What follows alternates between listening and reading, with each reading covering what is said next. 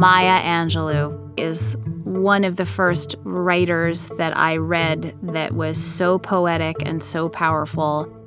I think most writers want to write a dog book, except cat people who, you know, have no soul. And I'm particularly happy that I got to do sort of half imitations of certain celebrities. You could think, oh, yeah, that guy is sort of doing a good Richard Burton. Welcome to This is the Author, where authors talk about narrating their audiobooks. In this episode, meet actress Elisa Donovan, columnist and writing teacher Rick Bragg, and writer, director, and producer Nick Davis. Step into the studio and hear Elisa Donovan on how dreams can lead us out of despair.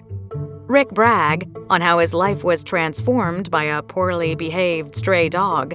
And Nick Davis on writing a dual biography of the most famous brothers from Hollywood's golden age, who happened to be his grandfather and great uncle. Plus, insights fresh from the recording booth. Enjoy. Hi, this is Elisa Donovan, author of Wake Me When You Leave. I wrote this book because I feel as though there's no guidebook, there's no information of how to really function through this kind of grief. And it feels incredibly isolating when you're going through it. And yet, it's something that we all will experience at one time or another. I feel as though culturally, we're very uncomfortable with discomfort. I think that we're just afraid to go through bad things. We're conditioned to believe that we want everything to be shiny and happy and pretty and easy and quick.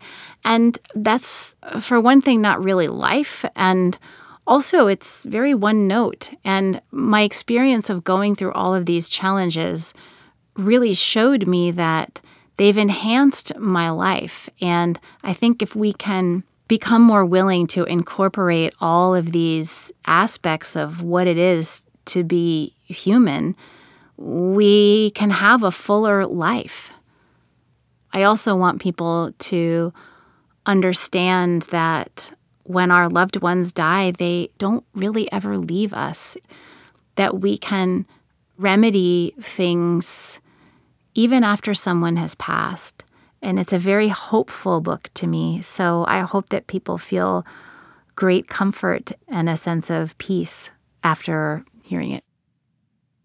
If I had to describe what it was like to record my audiobook in one word, it would be surreal, elating, challenging, and so joyful. I feel like it has been an absolute joy for me and really thrilling. You know, writing is such a deep internal process speaking the words out loud is this very brave but very literal kind of statement of things. And I feel like it's been just an incredibly healing part of this journey for me. And also, I'm a performer, so I love to embody things and say them out loud. So it's been perhaps one of my most favorite parts of this entire journey of writing this book. I realized I had trouble pronouncing several things. One, lethargy. I think I was saying letharge. Now I can't even say it again. What is it? Lethargy. right. Whoops. I am just so excited for listeners to hear the whole thing, really.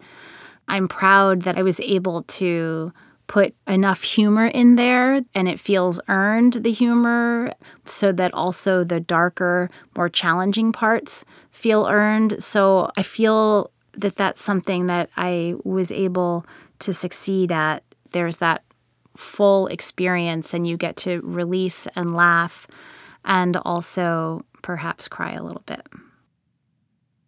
If I wasn't going to record my own audiobook, I would cast Maya Angelou because she is one of my heroes and one of the first writers that I read that spoke in a way that was so poetic and so powerful. And I mean, her voice is just so powerful. I would love to hear her read this book.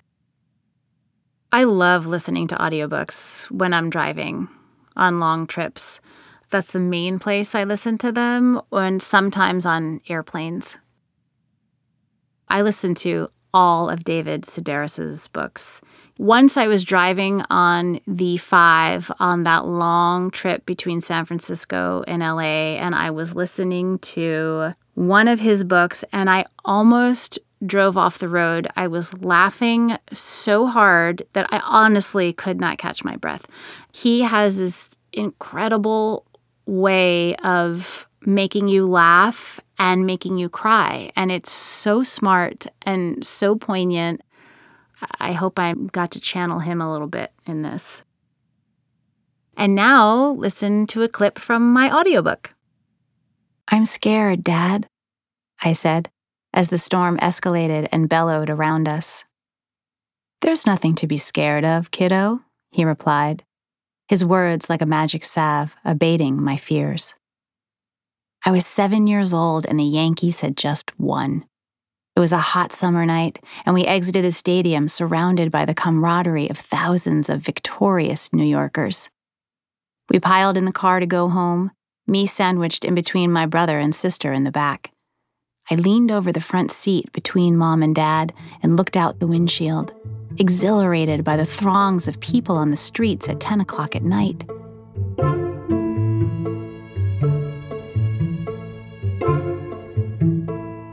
Hi, this is Rick Bragg, author of The Speckled Beauty.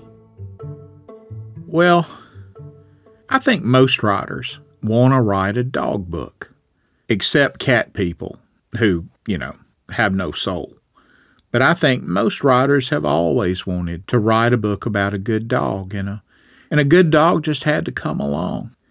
In my case, I found a beautiful but ragged Australian shepherd starving to death in the woods up behind our house. And very quickly, I realized that this dog was what I'd been waiting for. If I had to describe what it was like to record my audiobook in just one word, that word would be gratifying. There are some stories that need to be told in the voice of the person who lived it and I think nonfiction especially. But a book that's about living and dying and loss and endurance and joy. I wouldn't have wanted anybody else to read it. I know there are people that probably have a much better better voice than me, but but I wouldn't have wanted anybody else to do it. I wouldn't have wanted to heard it coming from any other voice but mine.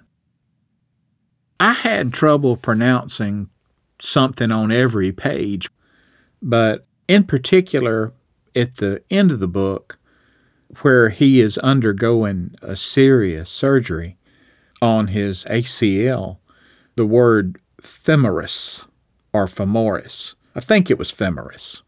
Well, I still don't know. But I had trouble with it anyway, but I blundered through. Yeah, I don't have those words in my wheelhouse. I am proud of what I was able to do in using the story of the dog to bring the landscape and the time and the people to life one more time.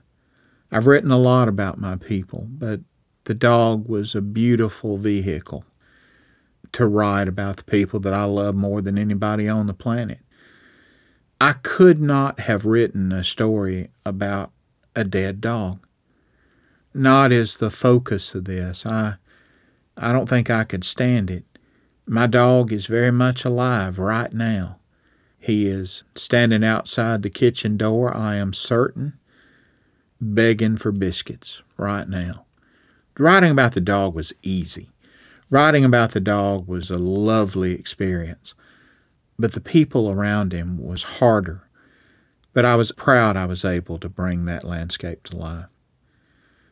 And I'm excited that listeners will read a story about a dog that had some magic in him. You know, I say over and over again it was just a dog being a dog and that there was no magic and I don't believe in magic and I don't believe in in a lot of things. But in the very end of that book, I think the reader can tell that no, this was a magic dog.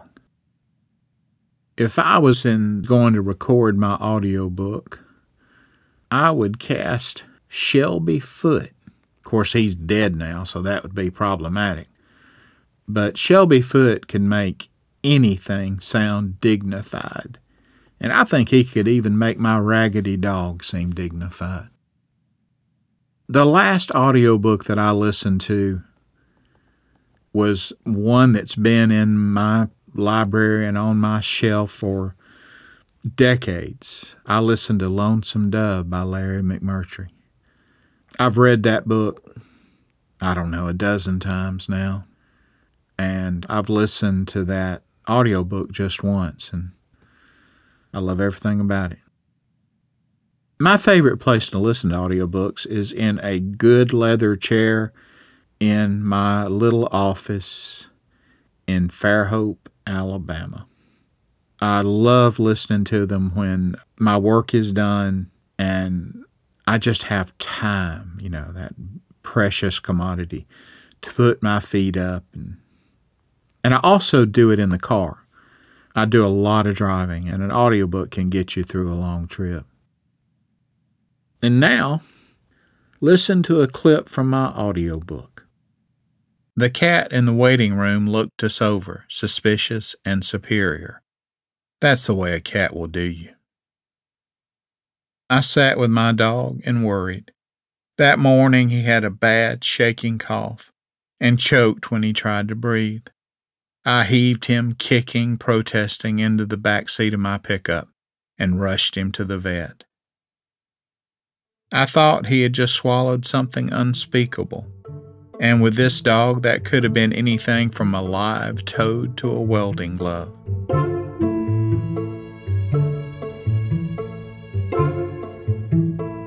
Hi, this is Nick Davis, author of Competing with Idiots Herman and Joe Mankiewicz, a dual portrait. I wrote my book for so many reasons that I know about and so many more that I probably don't. I grew up with this very cartoon like idea of who my grandfather and my great uncle were.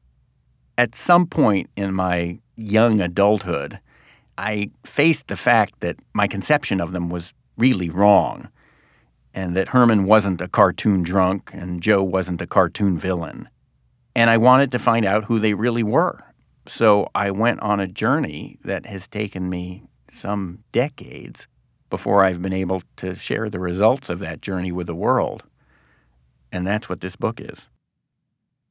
If I had to describe what it was like to record my audiobook in one word, that word would be transplendent. I choose that word transplendent because it's a made up word from one of my favorite movies, Annie Hall, that has nothing to do with this book.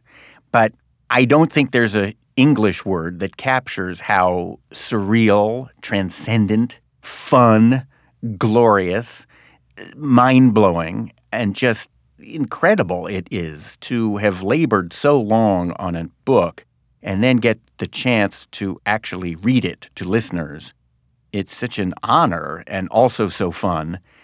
And then because my book is a portrait of these two men who I didn't know all that well, but whose genes are mine, I got the chance to inhabit them and inhabit their life stories in a way that just the writing process doesn't force you to do, but reading it really does. And somehow reliving certain moments in their lives through other relatives, including my late mom, was just incredible. There really are no good words for it other than transplendent. I realized I had trouble pronouncing a lot of words. I don't know a lot of foreign languages, and there was more French and German in here than I thought. also even just names that I got wrong until the great director Richard Brewer pointed my mistakes out to me. But for the most part, I did okay on certain words, and I made some decisions early on about things like often as opposed to often that we're just going to go with because I don't like often. Nothing wrong with people who do like often, but I just can't say it. I'm excited that listeners will get to hear my reading of it. I feel like I understand this book as well as anybody else could. And I'm just so delighted that I got to read it, and particularly happy that I got to do sort of half imitations of certain celebrities. And if you like the half imitation, you could think, oh, yeah, that guy is sort of doing a good Richard Burton. And if you don't, you can think, well, he's not a professional imitator. He's just sort of hinting towards Richard Burton. So I'm hoping that the listeners will get a little bit of enjoyment out of that as well. If I wasn't going to record my audiobook, I would cast Ben or Josh Mankiewicz, who are professional voices and my cousins who probably could have done a better job of monitoring their breath intake as they read, because they do it for a living, and probably could have channeled certain members of the family better than I could have. Neither of them was available, and in fact, they were asking for far too much money. The last audiobook that I listened to that I loved was Ramble Book by the British podcaster and comedian Adam Buxton, and it's great he did an incredible job and he's incredibly funny. And I don't have the book, but it certainly didn't feel like he was reading. He could really have been improvising the whole thing, for all I know. And the other one that I really loved recently was Keith Hernandez's. The ex baseball player wrote a book called I'm Keith Hernandez. And it was from him that I learned how to do footnotes because he would be reading along and then he would say, footnote. And he would his voice would go up in a really funny way. And I thought, ooh, if I ever got to do an audiobook, I would do it that way. I don't know that I did, but I liked the way he did that. Those are two recent ones that I loved. I love listening to audiobooks while I walk my dog. I take my dog to a dog run and just play with him in the mornings while I listen to audiobooks and while I listen to the Adam Buxton book. It's a terrific way to accept another voice into your head. I really think it gives you a new insight into another consciousness, which is what writing is supposed to be all about. And I think audiobooks do that more deeply than even reading can. And now, listen to a clip from my audiobook. It's only when you stop knowing everything that you can start to know anything at all. It was 1988. I was 23 years old and walking through Central Park with my dad. We were coming from the French consulate. It was a lovely spring day, and Great Uncle Joe had suddenly turned into a mystery. All my life, Joe Mankiewicz had played a distant second fiddle. In no way could his work or life measure up to that of his big brother Herman, my maternal grandfather, the beloved legendary Hollywood figure who, while drinking himself into a memorable early grave, scattering brilliant one liners like chicken feed for everyone to peck at, had also written some of the best screenplays in Hollywood's golden age, co writing with Orson Welles what was quite clearly the greatest movie of all time, Citizen Kane.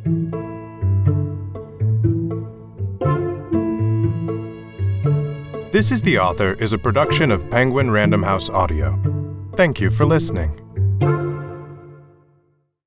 For more behind the mic content and audiobook recommendations, visit www.penguinrandomhouseaudio.com slash next listen.